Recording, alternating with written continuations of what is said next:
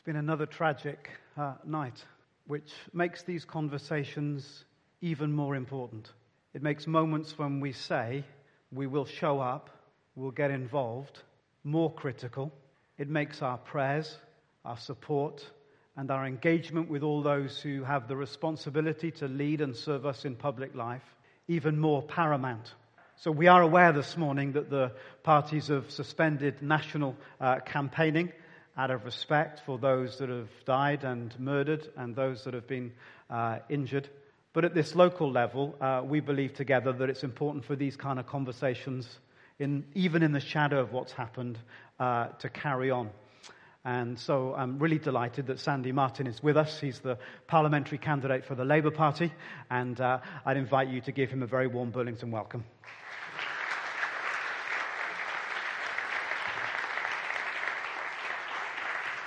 Take a seat.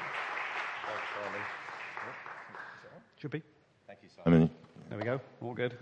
It's, we really appreciate you coming, and we realize that we're having this conversation in a particular context. But tell us, firstly, just a little bit about yourself and uh, your connection with Ipswich and what drives you uh, to serve in public life. Well, I actually got involved with things that were like politics uh, before I joined uh, the Labour Party. Um, I uh, worked for a time in the National Peace Council in London because uh, I was so horrified to see people killing each other in wars around the world. I wanted to do my bit there. Um, and when I moved back to Suffolk in 1987, somebody said to me, if you're going to change the world, uh, you actually need to get involved in politics because where you have a democracy, you can actually make those decisions. It's no good just shouting about them. You've actually got to get in there and help them happen. So I was really, really pleased to see your little infographic up there. I think that's brilliant. I wish everyone could see that. And uh, yes, get involved. Um, a friend of mine uh, said to her son uh, one time, um, uh, "Oh, that's right." He asked. He he, he said to her, um, "If can you imagine yourself?" Uh, she was a Labour Party member. Uh, can you imagine yourself a voting Conservative? And she said, well, yes, actually, yes, I could. If it was a choice between a Conservative and a member of the British National Party, then yes, I would vote Conservative. And he said, I wouldn't. He said, I'd stand myself. And that's the thing, isn't it? If you, if you want to put forward uh, a view and you can't see somebody else representing that view, you need to be in there and making that view yourself. So, can you summarize for us what kind of view or ideology you epitomize in what, what you're bringing to the table? I think everybody in the world has something to offer.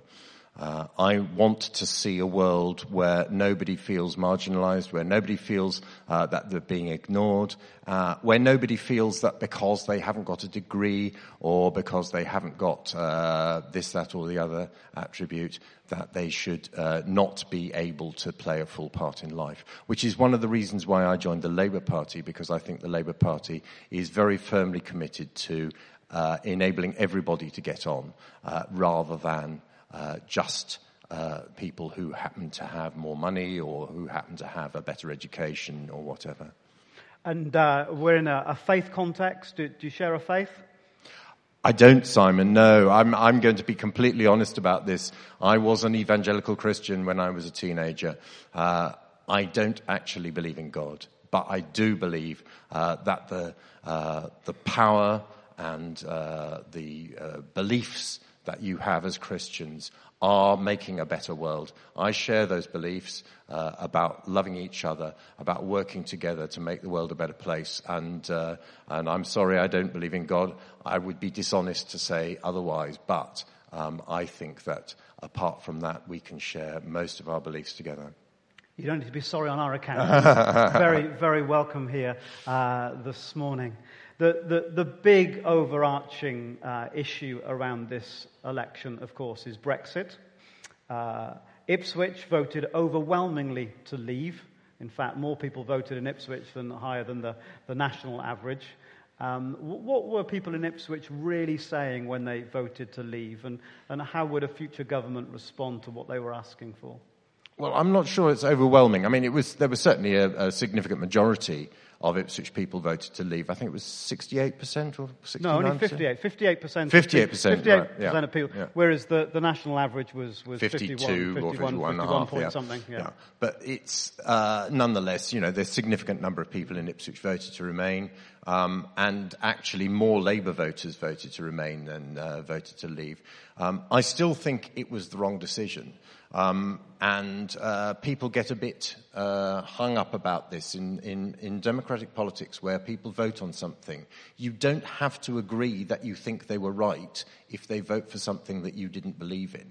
Uh, that would be uh, that would be like um, nailing your beliefs to whichever wind that blew. Uh, it's not right. If you have principles, if you have beliefs, you should stick to them.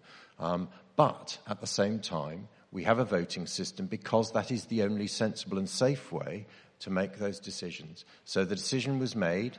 I still think it was the wrong decision, but we now have to work with the decision that was made in order to achieve the best possible uh, outcome for our country.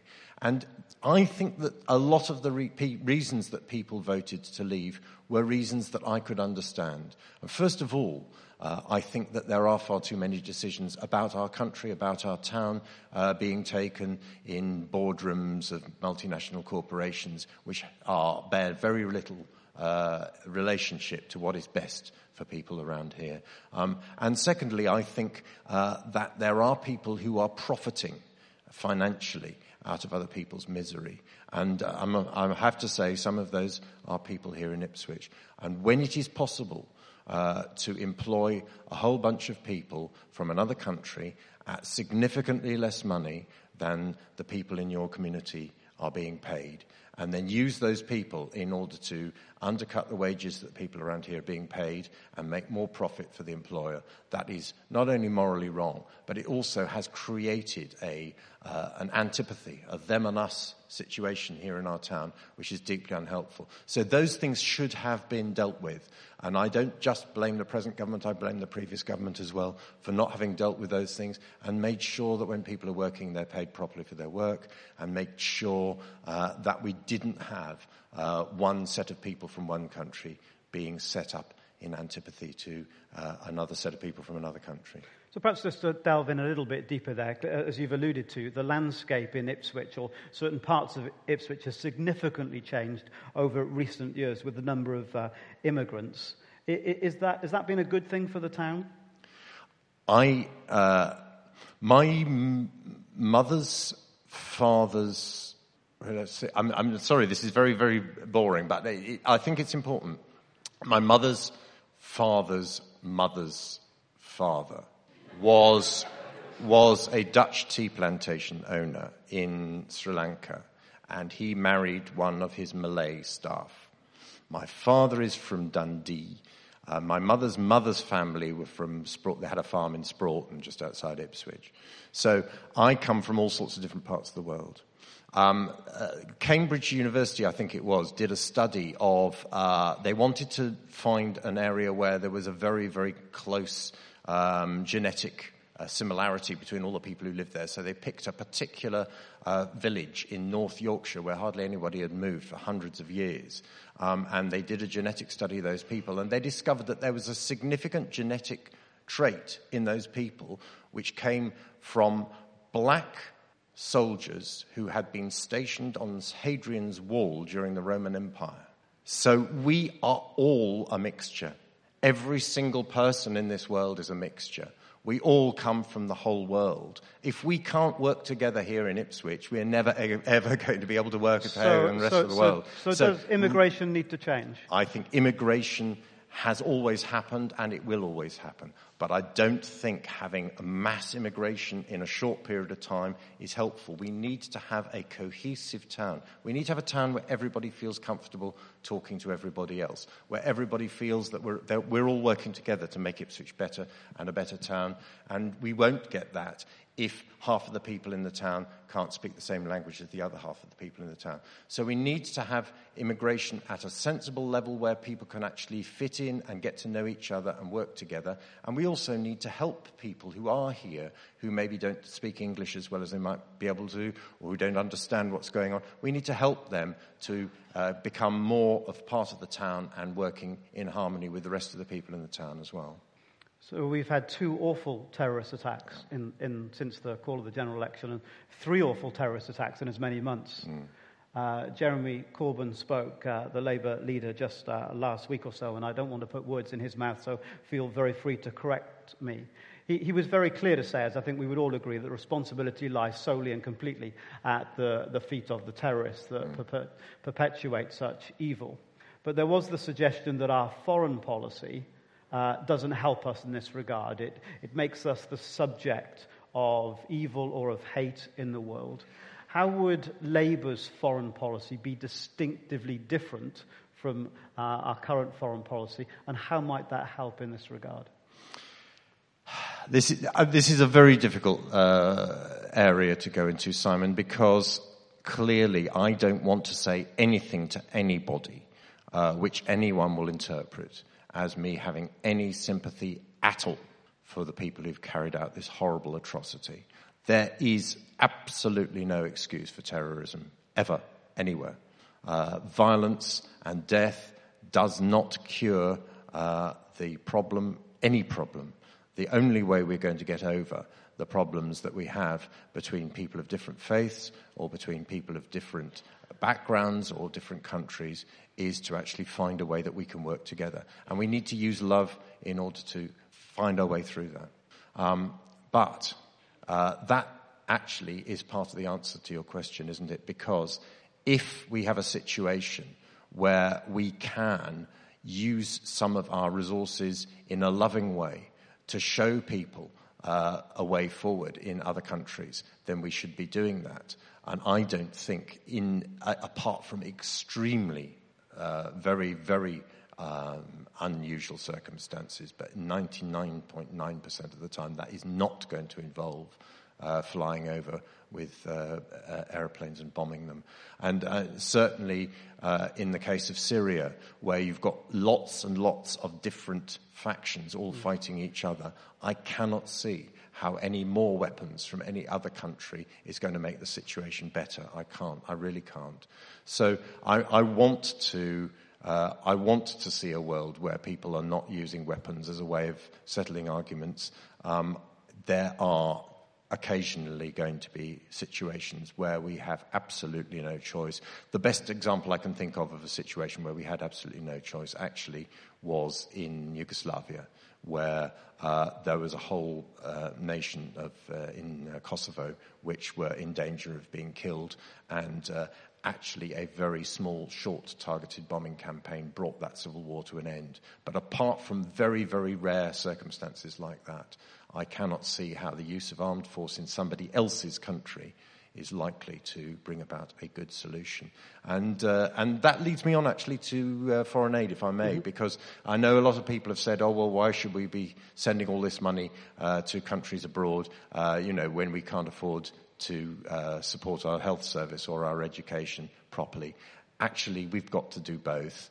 Uh, we've got to do both because foreign aid is one of the best ways that we can help other countries to actually improve, to become less likely to have civil wars, to deal with some of the problems that have in other places led to fighting. And uh, anything that we can do to make the world a more peaceful place is well worth doing. And it's well worth doing alongside uh, doing the right thing by people in this country as well. Right. Let's bring the whole thing closer to home. We're, we're passionate about family. We're passionate about marriage because we believe it makes society uh, more stable what might we see uh, a Labour Party government uh, doing to strengthen the bedrock of marriage and just to stop the whole hemorrhaging of relationships that we're seeing in our country? That's a very difficult one, Simon. I'm, I'm not sure to what extent uh, it's down to governments. Uh, very often, I think people are um, convinced that if only the government were to do this or if only the government were to do that.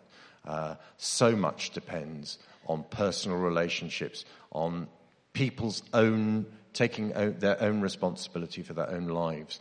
Um, but I would just say that I think that we need to make sure that when children are in school, they're learning about a moral way of life as well as learning about maths and English and, and science and so on. Because uh, only by having moral teaching, and I, I, say this in the loosest possible context, I'm not necessarily just talking about religious teaching, but moral teaching in school is a way of encouraging more children, especially children, not, not children from uh, loving families like the families that are here today, but there are families, let's be honest, uh, out there which are failing as families, and those children need that teaching more than any other children. They need to have somebody who's there to show them that there is a better way so that they don't themselves have failing families when they grow up.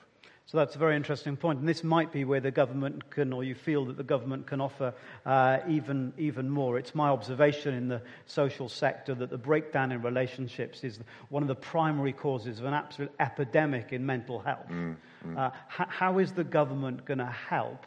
How would a Labour government help us to absolutely inject cash and people and resources into a mental health system that is j- just totally overwhelmed. I mean, in need of mental health themselves, yes. simply because of the volume of, of, uh, uh, of issues they're facing. Yeah, I, I, think you're right. I mean, I think almost everybody agrees that the mental health services in Suffolk are uh, on their knees.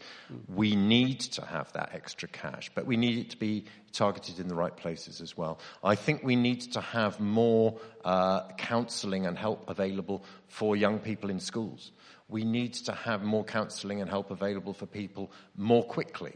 Uh, uh, I had a, one of my best friends uh, killed himself about two years ago and he had uh, made it perfectly clear that he was feeling depressed, and he'd been given a counselling appointment in six weeks' time. Yeah.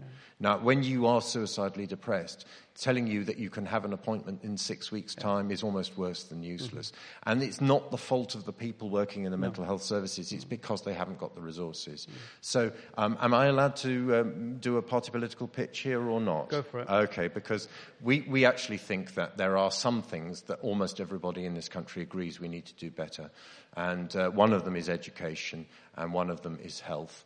Uh, and we know that with an additional six billion pounds, and I know it sounds like a lot of money, with an additional six billion pounds, we can have the health service that we know we want and deserve. And that is not just hospitals, it's also social care, care for the elderly, and uh, mental health, and uh, health counselling and so on. So where, where's the six billion coming from? So we, we have identified three areas where we think we can collect more tax.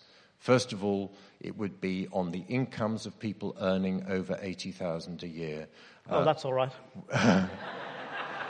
well, you say, you say that very quickly, but actually, actually, it, if you look at how much income is paid to how many people, most people in this room, I should imagine, most people in this church uh, would not be earning 80,000 a year. There are about 5% of the population in this country earn above 80,000 a year, but they get a very significant slice of the income cake. And we believe that they can easily afford to pay five pence in the pound more on their tax uh, than they are doing at the moment.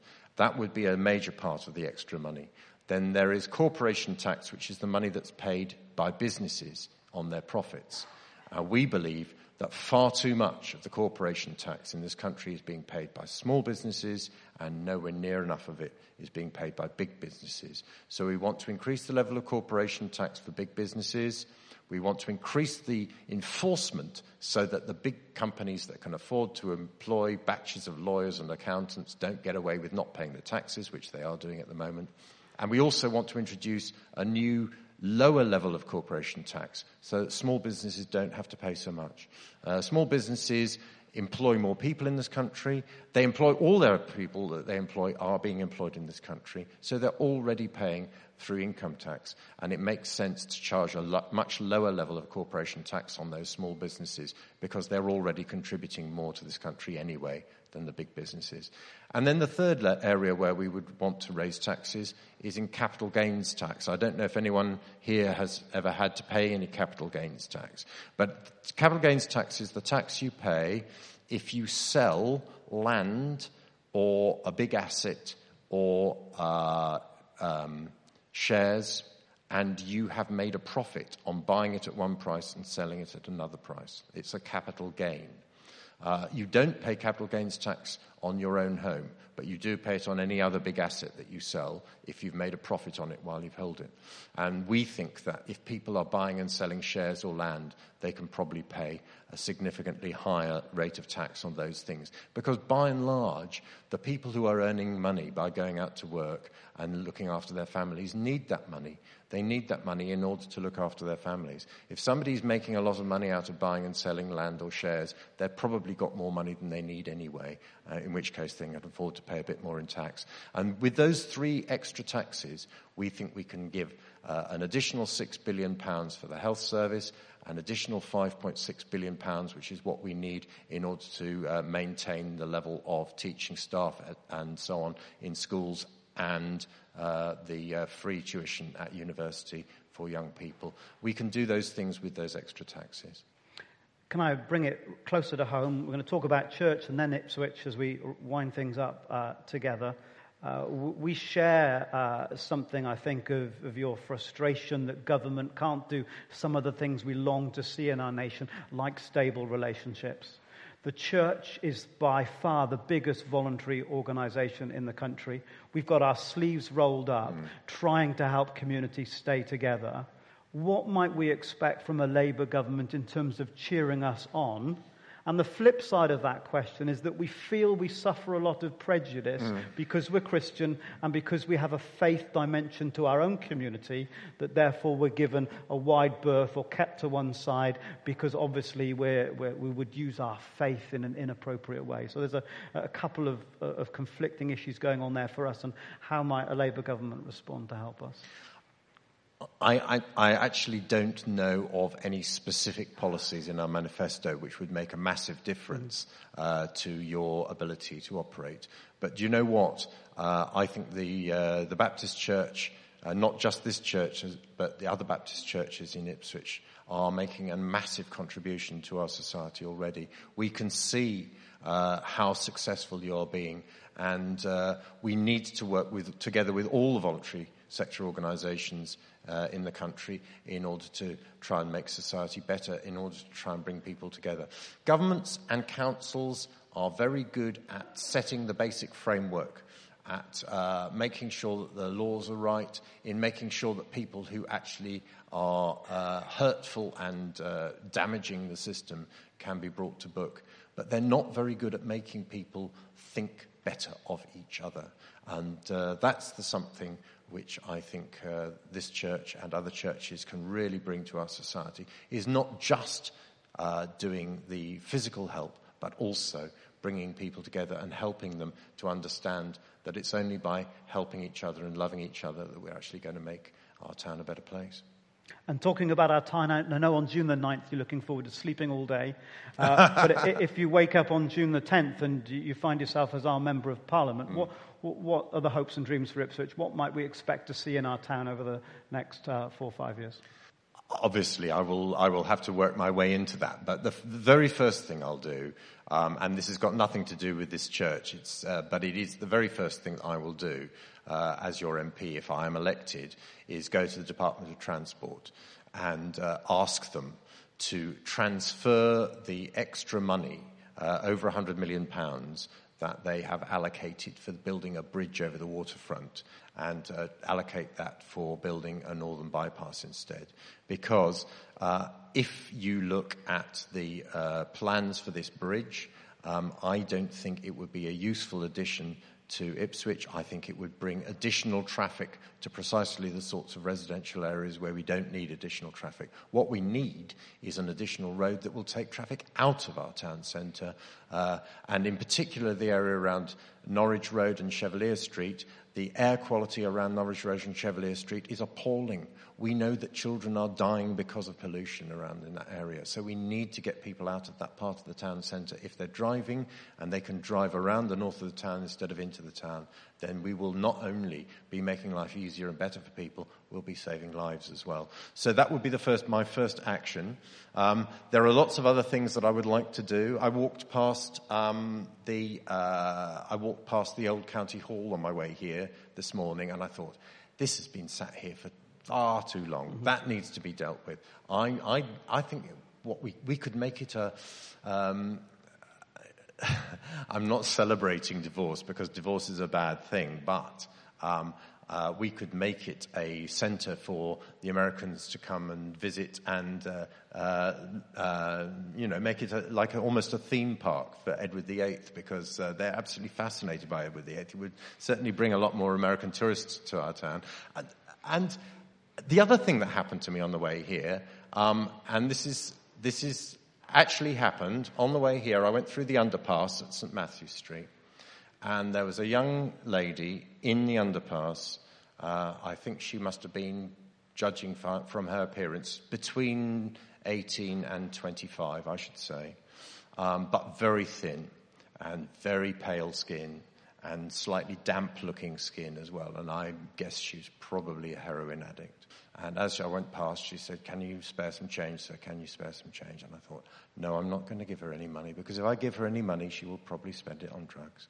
And I carried on walking and I walked up the stairs and I walked past Tesco. And as I was walking past Tesco, I thought, I know what I can do. I'm not going to give her any money because she hmm. probably will spend it on drugs. So I nipped into Tesco and I got her a, a bottle of Coke.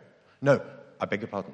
I nipped back down to the underpass and I said, I'm not going to give you any money, but I'll buy you some food. What would you like? And she said she'd like something sweet. So I said, right, I'll buy you a bottle of Coke and a Mars bar.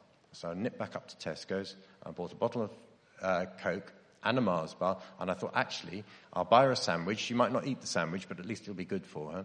And I bought her the sandwich as well. And then I nipped back to where she was sat, and she'd gone. Because actually, all she wanted was money, mm. because what she wanted was another fix.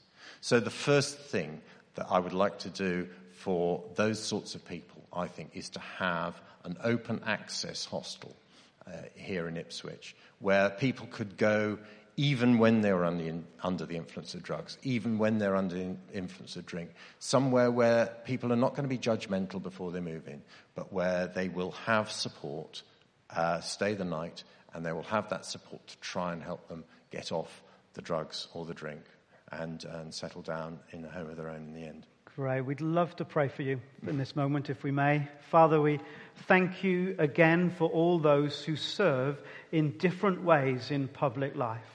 We pray for Sandy in the different ways that he serves in public life through these coming weeks and in all that lies ahead. Would you give him every good gift? Would you fan into flame mercy and justice? Would you give him wisdom and clarity? Would you make him useful in everything that he puts his hand to?